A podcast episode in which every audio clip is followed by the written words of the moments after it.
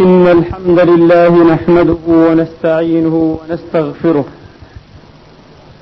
ونعوذ بالله من شرور أنفسنا وسيئات أعمالنا من يهده الله فلا مضل له ومن يضلل فلا هادي له وأشهد أن لا إله إلا الله وحده لا شريك له وأشهد أن سيدنا محمدا عبده ورسوله. صلى الله تعالى عليه وعلى آله الطاهرين وصحابته المباركين. وأتباعهم بإحسان إلى يوم الدين. عباد الله أوصيكم ونفسي الخاطئة بتقوى الله العظيم ولزوم طاعته. كما أحذركم وأحذر نفسي من عصيانه ومخالفة أمره لقوله عز وجل من عمل صالحا فلنفسه ومن أساء فعليها وما ربك بظلام للعبيد. أما بعد أيها الإخوة المسلمون الأكارم يقول الله سبحانه وتعالى في كتابه العزيز بعد أن أعوذ بالله من الشيطان الرجيم. بسم الله الرحمن الرحيم. إن عدة الشهور عند الله اثنا عشر شهرا في كتاب الله. يوم خلق السماوات والأرض. منها أربعة حرم. ذلك الدين القيم. فلا تظلموا فيهن أنفسكم وقاتلوا المشركين كافة كما يقاتلونكم كافة. واعلموا أن الله مع المتقين. أيها الإخوة الأفاضل من قريب أرى طلائع جيش عجيب. إنه جيش انفاسنا المرصودة في علم الله. إنه جيش اعمالنا المكنون في أزل الله سبحانه وتعالى. من قريب أرى طلائع عام هجري جديد. فبعد أربعة أيام لا تزيد. يلد هذا العام الهجري الجديد. بأمر الله سبحانه وتعالى الذي قامت بأمره السماوات والأراضون بوفاة عام هجري يحتضر يحتضر في هذه الأيام وفي هذه الساعات إنه في أويقاته الأخيرة. يذهب هذا العام ويولي حاملا معه آمالنا وآلامنا خطايانا وصالحاتنا نجاحنا وفشلنا استقامتنا وتنكبنا ليقبل العام الجديد فاتحا ذراعيه كيما يأخذ جزءا من أعمالنا وحظا وافرا من نفوسنا ووجودنا. وكلما تصرم عام يحسب الإنسان أنه عاشه فيضيفه إلى عمره فهذا عاش بتصرم هذا العام ثلاثين سنة.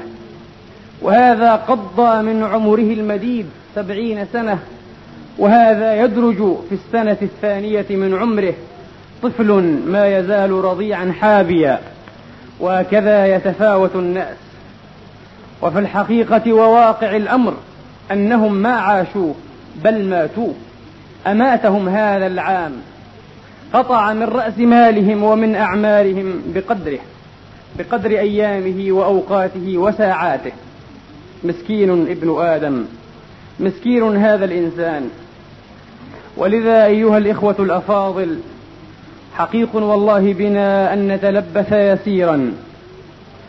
في هذه اللحظات الأخيرة في دبر هذا العام الهجري الخامس عشر بعد المئة الرابعة بعد الألف من هجرة المصطفى عليه الصلاة وأفضل التسليمات. حري بنا وحقيق أن نجلس قليلا وأن نتلبث يسيرا لأخذ الموعظة ولأخذ الذكرى ولاستلهام الفكرة والغوص وراء هذه الأسرار إطلابا وبحثا واستكناها. وأول ما يجب علينا أن نطرحه متسائلين. هل فينا من أحد يقطع أنه سيوافي هذا العام الهجري الجديد؟ لا أحد. كنت قبل أيام في جلسة مع إخوة لي أحباب. فحدثني المضيف بارك الله فيه وعليه حديثا أثار في نفسي معاني جمة وأحزنني وأشجاني. حدثني عن رجل صالح إمام مسجد معروف بين الناس بطيب, بطيب الذكر وحسن الأحدوثة. خرج ذات يوم ومعه سلته قاصدا السوق. تحدث زوجته فتقول فلما صار لدى الباب توقف. توقف هذا العبد الصالح وهذا الرجل الطيب. توقف وجعل يتكلم ويحادث. ومن؟ الله أعلم. يقول ما ترجمته بالفصحى إلى هنا؟ هنا فقط؟ انتهى؟ كفاية. ثم إنه وضع سلته وعاد. لم يؤذن له أن يكمل مشواره إلى السوق لأنه لم يعد في العمر بقية. الأنفاس لا تتسع لهذا المشوار الذي خطط له ورتب له. فعاد الرجل الصالح وطلب ماء للوضوء وتوضأ ولا أدري أصلى ما شاء الله له من صلاة أو لم يصلي رحمة الله عليه. ثم وضع رأسه فما رفعها بل ارتفعت روحه إلى باريها إلى موطنها الأول في مهيعها ونهجها المحدد المرسوم في علم الله. لقد أنفق ما تبقى من رأس ماله. كان ما تبقى من رأس ماله هذه اللحظات البسيطة. ربما ساعة وربما كان أقل من ساعة. وانتهى هذا الرجل. خلقنا للحياة وللممات ومن هذين كل الحادثات. ومن يولد يعش ويمت كأن لم يمر خياله بالكائنات. تأمل هل ترى إلا شراكا من الأيام حولك ملقيات؟ ولو أن الجهات خلقن سبعا لكان الموت سابعة الجهات. والذي نفسي بيده يقول عليه الصلاة وأفضل السلام لتموتن كما تنامون ولتبعثن كما تستيقظون. هكذا قال عليه الصلاة وأفضل السلام. ثم في هذه الساعة التي ولى فيها هذا الرجل ربما ولى فيها آلاف بل عشرات الآلاف من خلق الله من خلق الله العاقلين وغير العاقلين. وهذا شأن الله كل يوم هو في شأن. ولي في فناء الخلق أكبر عبرة لمن كان في بحر الحقيقة راقي. شخوص وأشكال تمر وتنقضي فتفنى جميعا والمهيمن باقي.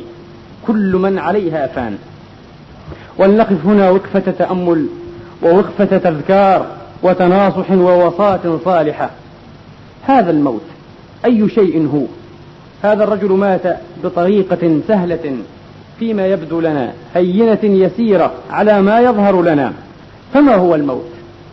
الموت أن تنزع الروح عن كاهلها هذا الجلباب الكثيف وهذا الكساء الغليظ عن الجسد ما هو إلا قميص. هذا الجسد الذي يقضي الناس أعمارهم والذين يفرغون نفائس أوقاتهم في تجميله وتحسينه وتغذيته وإمداده وكسوته والمحافظة عليه ما هو إلا قميص. وما الموت إلا نزع لهذا القميص تنزع الروح عن نفسها وعن كاهلها هذا القميص الكثيف الغليظ وتلقيه فأما قصار النظر من الجهلة والأغمار فيفجعون أيما فجيعة وفجيعتهم ليست إلا بهذا القميص المخلوع المندثر المنهدم. يفجعون به أيهال عليه التراب والجنادل. أيوسد الثرى أتعيث فيه الديدان. يفجعون عليه ويبكون. ولكن هل يفجع أحد بأحد نزع عنه قميصه هذا من صوف أو كتان أو خز أو ما سواه وألقاه وربما أحرقه؟ لا يفجع أحد وهذا مثل هذا سواء بسواء. لا فرق البتة.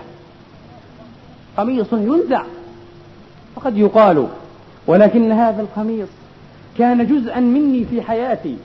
هو جزء مني في حياتي أشعر به وأحس به أتألم به وألتذ به هو الذي يشعر باللذة وهو الذي يشعر بالعذاب والألم والمشقة والعناء. نعم هو جزء منك يا أخي الإنسان. ولا أقول المسلم لأنني أخاطب فيك الإنسان. هو جزء منك يا أيها الإنسان. لكنه جزء في هذه الدورة في هذه المدة وحسب. في مدة الحياة الدنيا. ثم إذا نزعته وصرت إلى حياة ألحب وأوسع وأعمق وأثرى وأغزر وأفتح لم يعد جزءا منك. أترون الجنين في رحم أمه؟ أليست المشيمة جزءا منه لا يتجزأ؟ لكنه إذا جاء يستطلع أنوار هذا الوجود الدنيوي المحدود. نزعت عنه هذه المشيمة. ثم تلقى إلى أين تدرون أو حيث تدرون؟ في التراب. وبعضهم يلقيها على القمامة والسنة أن تدفن في باطن الأرض. تلقى. فهل رأيتم وليدا بكته أمه لأن مشيمته وهي جزء منه كانت ألقيت عنه ودفنت في الثرى؟ كلا. فهكذا ينبغي ألا نفجع ببدن يوسد, يوسد التراب لكن نفجع بشيء وراء البدن. نفجع بحقيقة الأمر. نفجع بواقع المسألة وبكنه القضية نفجع بالروح والنفس لا بهذا البدن.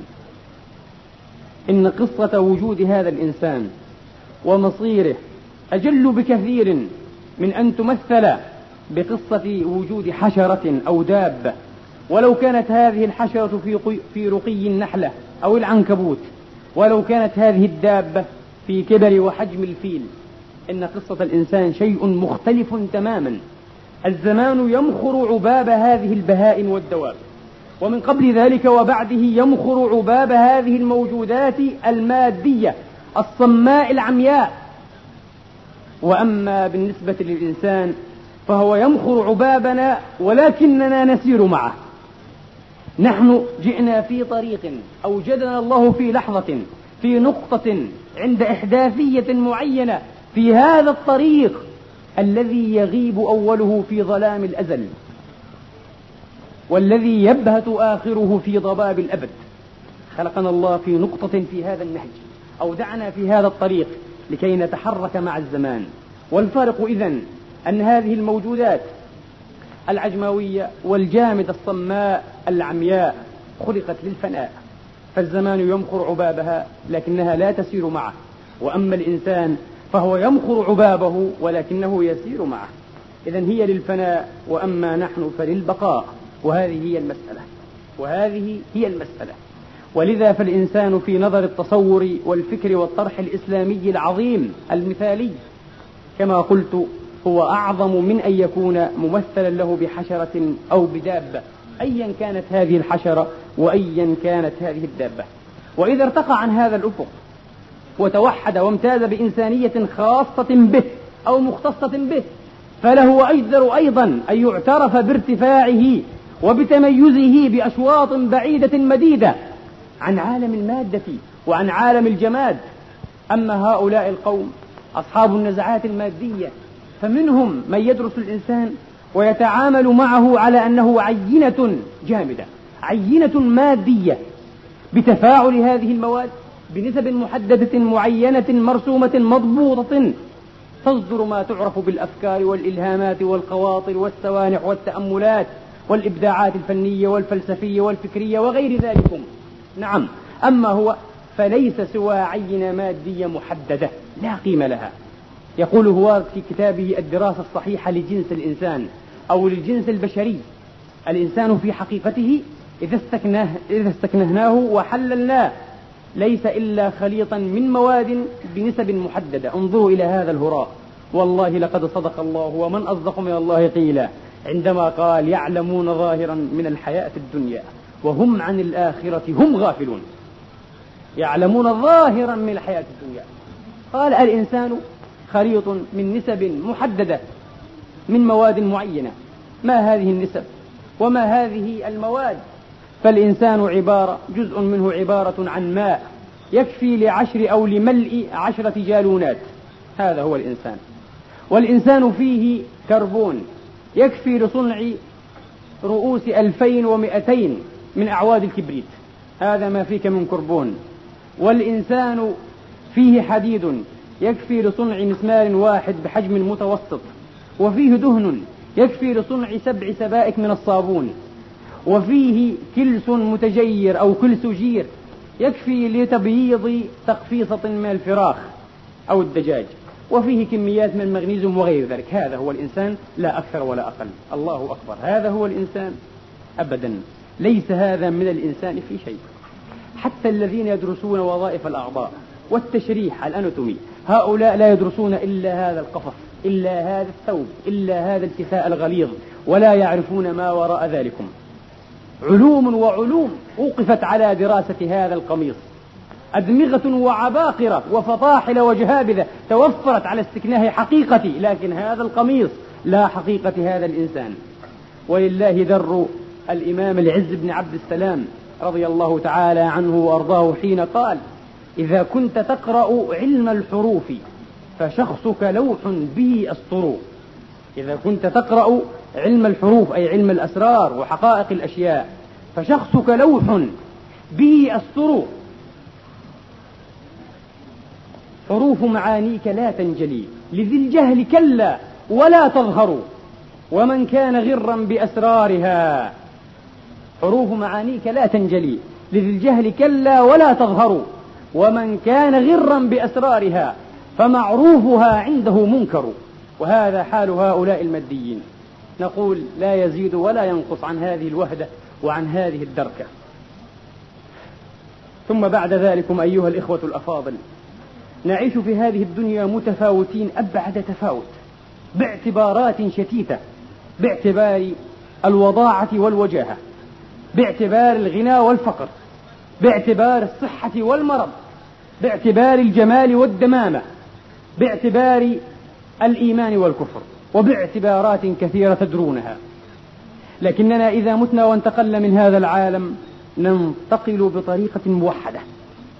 بطريقة موحدة فيما يبدو لنا. فيما يبدو لنا.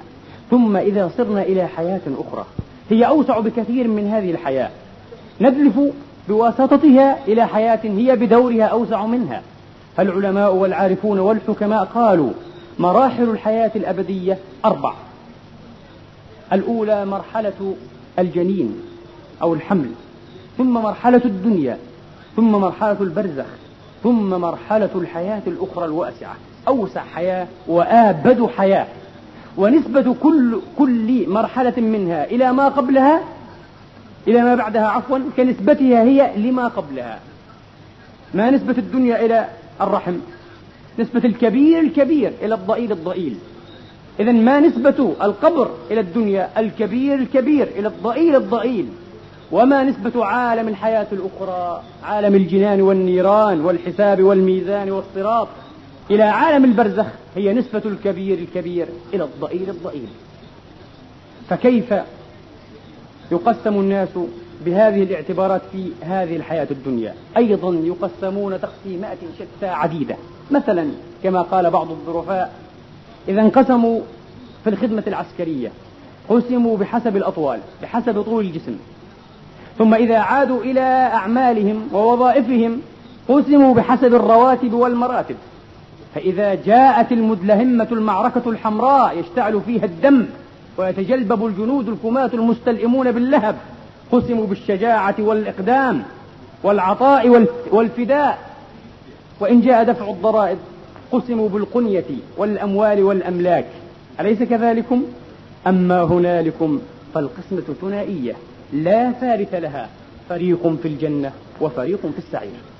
تسقط كل هذه الاعتبارات وتبقى القسمة ثنائية لا ثالث لها. فريق في الجنة وفريق في السعير. فريق يمشون مطمئنين إلى جنانهم مستبشرين.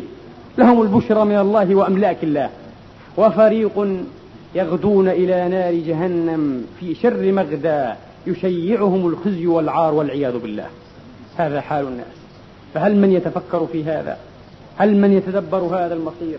هل من يأخذ من هذه الدار ليزرع ويحصد؟ هنالكم في تلكم الدار.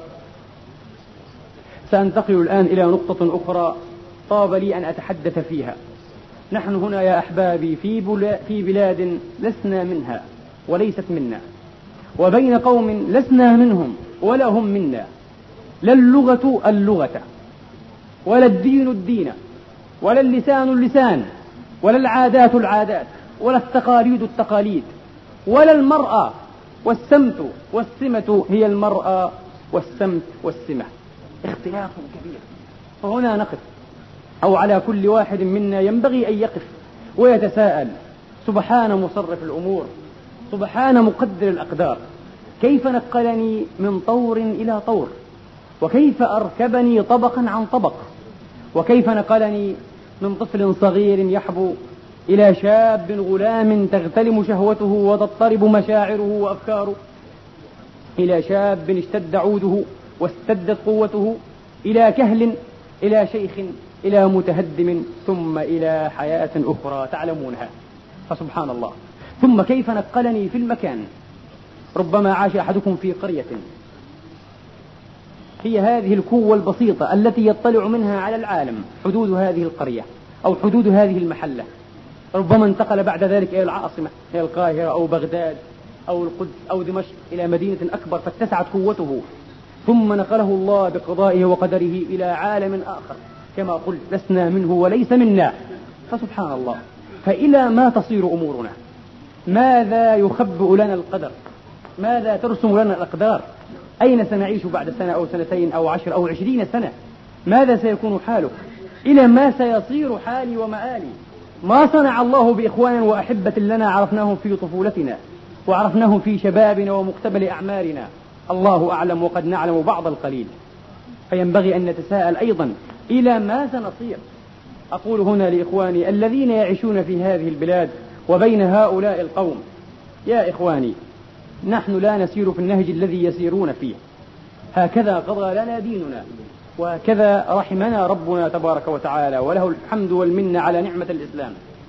أكثر ما يعنتنا وبالذات الشباب الذين هم في شرخ شبابهم وميعة حياتهم أكثر ما يعنتنا طلب اللذة وطلب السعادة وطلب النعيم وأكبر اللذائذ كما تعلمون للإنسان ما دام في طور بدائي من فهم مفهوم اللذة هو اللذة التي تعرفونها اللذة الأخرى.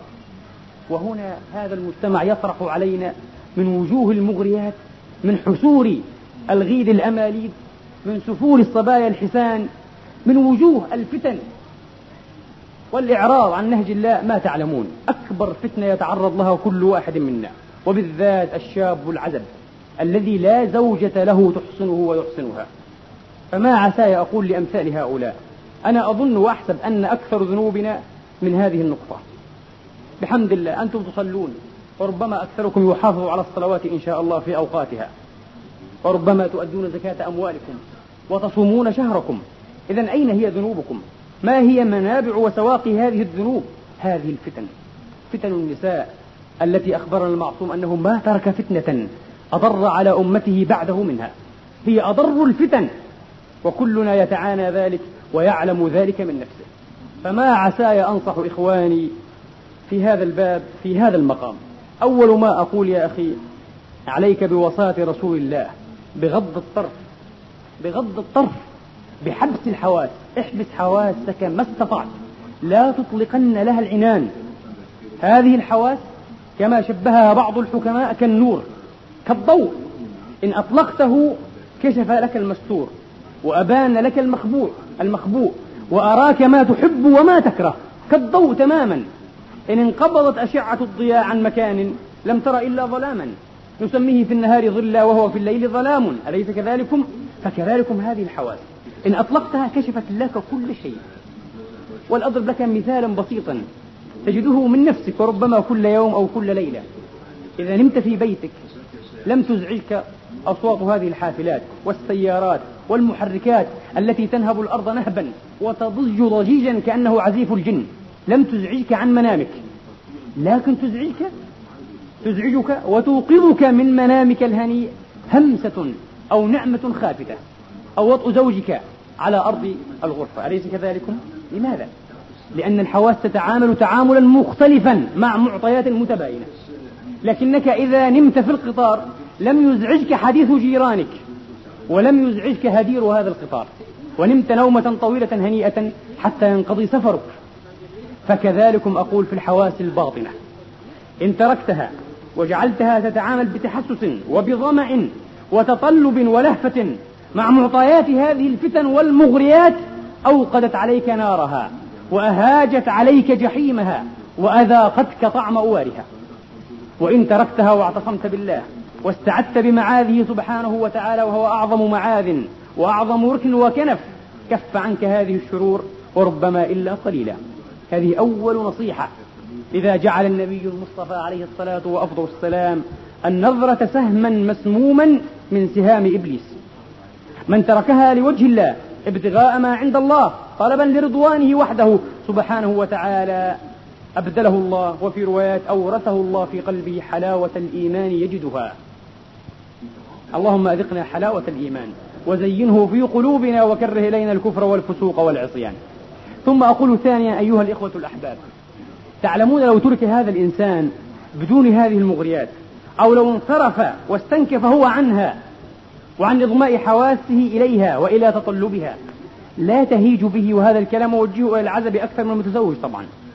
لا تهيج به شهوته وغريزته إلا مرة أو مرتين في الشهر وهذا مجرب حتى في الرجال الأشداء الفحول مرة أو مرتين لأنه من المقرر في علم الأحياء أن الحيوان والإنسان هكذا يقولون حيوان أن الإنسان كلما ارتقى في سلم التطرف التطور وهكذا أيضا يعبرون قل عنده استفاد وطالت فترة الحمل. هذه حقيقة في علم الأحياء. كلما ارتقى الحيوان والإنسان أرقى حيوان أي أرقى من يتمتع بالحياة على وجه هذه الأرض من المخلوقات المرئية المحسوسة. قل عنده استفاد أي الجماع. وطالت فترة الحمل. فالحمل عند أنثى الإنسان تسعة أشهر كما تعلمون. وأما الديكة والدجاج والعصافير فأكثر الحيوانات سفادا لذا هي أكثر الحيوانات أعمارا كالعصافير مثلا ثم تليها الديكة والدجاج. أكثر الحيوانات سفادا لأن فترة الحمل يوم واحد بالبيضة أليس كذلك؟ القط مثلا من ذوات الأجزاء من الحيوانات الثديية. القط لا يسافر في السنة إلا مرة أو مرتين. في موسم ذلكم في شباط في فبراير. مرة أو مرتين بعض الناس العام كله عندهم فبراير أو شباط شباط القطط والهررة لأن أنثى القط أيضا تحمل مرة أو مرتين على أقصى تقدير في السنة. إذا هذه المغريات هي سبب ما نجد من وقدة وضرم هذه الشهوات بسبب هذه المغريات. فيجب إذا ألا نلتفت إليها. نحاول ما استطعنا أن نغض الطرف وأن نجعل الفكر يكون جوالا في آفاق أعلى في معاني أكثر تساميا في معاني أكثر تساميا.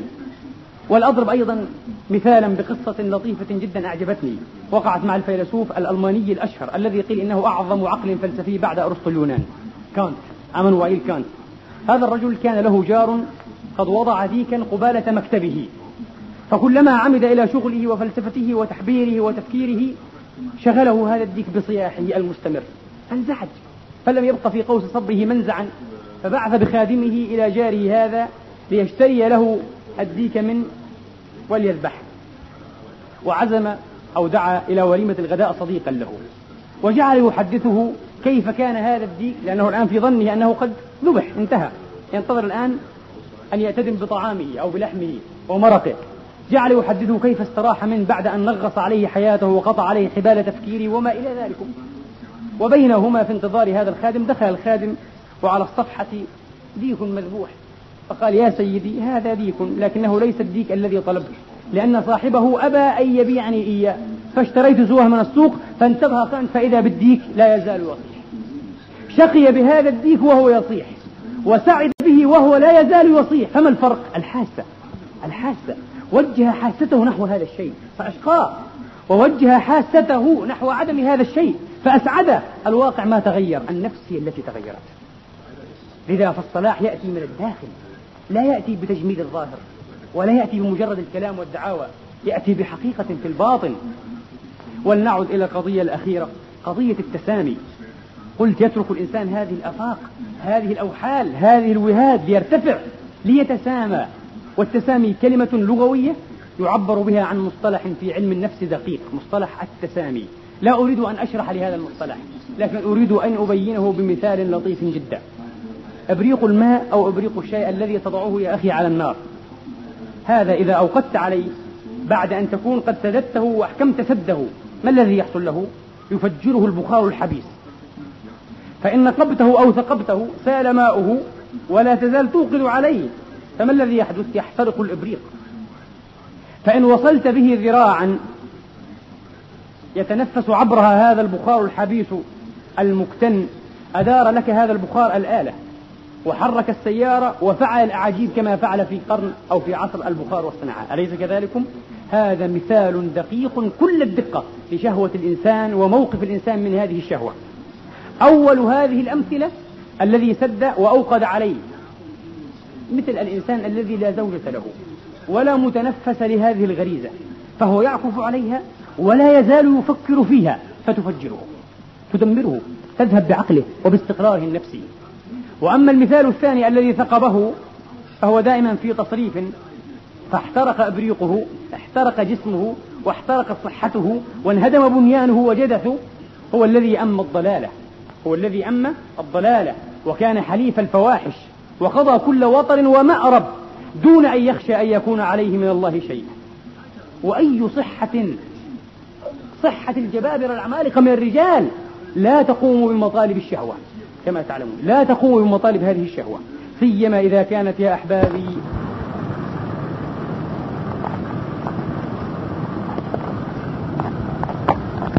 لا يمكن. لذا ترون الرجل الفاسق الطياش منهم عرف المئة من النساء كما يحدث أو العشرات ثم لا يزال يشكو الجوعة جوعة البدن لأنه كماء البحر كلما شرب منه ازداد عطشا والعياذ بالله حتى يهلك في دنياه وفي أخرى. وأما المطلب الثالث أو المثال الثالث مثال الذراع الممدودة المتصلة المناطة بهذا الإبريق التي حركت وسيرت فهو مثال المتسامي مثال المتسامي الشخص الذي يعكف على الإبداع على العلم يعكف على العمل يستفرغ جهده في العبادة في الانقطاع إلى الله في تطلب وجوه الرزق.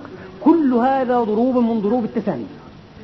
أعظم الشعراء وأبدع الفنانين والرسامين وأعظم الرواة وأعظم المصلحين الحكماء الملهمين إنما كتبوا ما كتبوا وأبدعوا ما أبدعوا في حالات من حالات التسامي.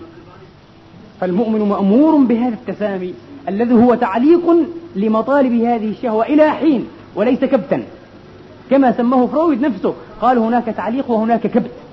التعليق أنت لا تعتقد سوءة وفاحشة هذه الغريزة بحد ذاتها. هي شيء طيب وفيه مقصد عظيم من مقاصد الحياة. أليس كذلكم؟ لكن إذا علقت عملها فأنت إذا غير مكبوت أنت تعلق لكن إذا اعتقدت أنها شيء فاحش وشيء نذل ورذل وشيء مستخس ثم لم تمارسها فأنت المكبوت وهذا مسلك غير صحيح علميا. نسأل الله تبارك وتعالى أن يأخذ بأيدينا وأن يجعلنا هداة مهديين غير ضالين ولا مضلين وأن يسلك بنا السبيل التي هي أتقى وأوقى وأزكى. إنه ولي ذلك والقادر عليه. أقول هذا القول وأستغفر الله لي ولكم وللمسلمين فاستغفروه.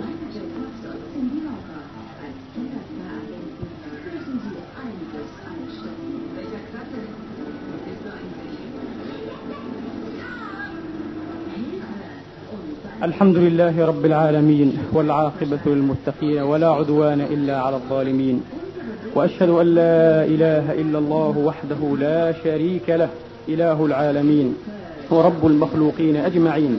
وأشهد أن سيدنا وحبيبنا ونبينا محمدا عبده ورسوله وصفوته من خلقه ونجيبه من عباده. إن الله وملائكته يصلون على النبي يا أيها الذين آمنوا صلوا عليه وسلموا تسليما. لبيك اللهم صل على محمد وعلى آل محمد كما صليت على إبراهيم وعلى آل إبراهيم وبارك على محمد وعلى آل محمد كما باركت على إبراهيم وعلى آل إبراهيم. في العالمين إنك حميد مجيد. اللهم أعنا على ذكرك وشكرك وحسن عبادتك. ربنا آتنا في الدنيا حسنة وفي الآخرة حسنة وقنا عذاب النار. اللهم اجعلنا مفاتيح الخير مغاليق للشر. اللهم حصن فروجنا وطهر قلوبنا وزك أعمالنا يا رب العالمين. اللهم انصر الإسلام والمسلمين وأعل بفضلك كلمتي الحق والدين. ربنا اغفر لنا ولوالدينا أجمعين وللمسلمين والمسلمات المؤمنين والمؤمنات الأحياء منهم والأموات. بفضلك ورحمتك إنك سميع قريب مجيب الدعوات. عباد الله إن الله يأمر بالعدل والإحسان وإيتاء ذي القربى وينهى عن الفحشاء والمنكر والبغي يعظكم لعلكم تذكرون. اذكروا الله يذكركم واشكروه يزدكم وقوموا إلى صلاتكم يرحمني ويرحمكم.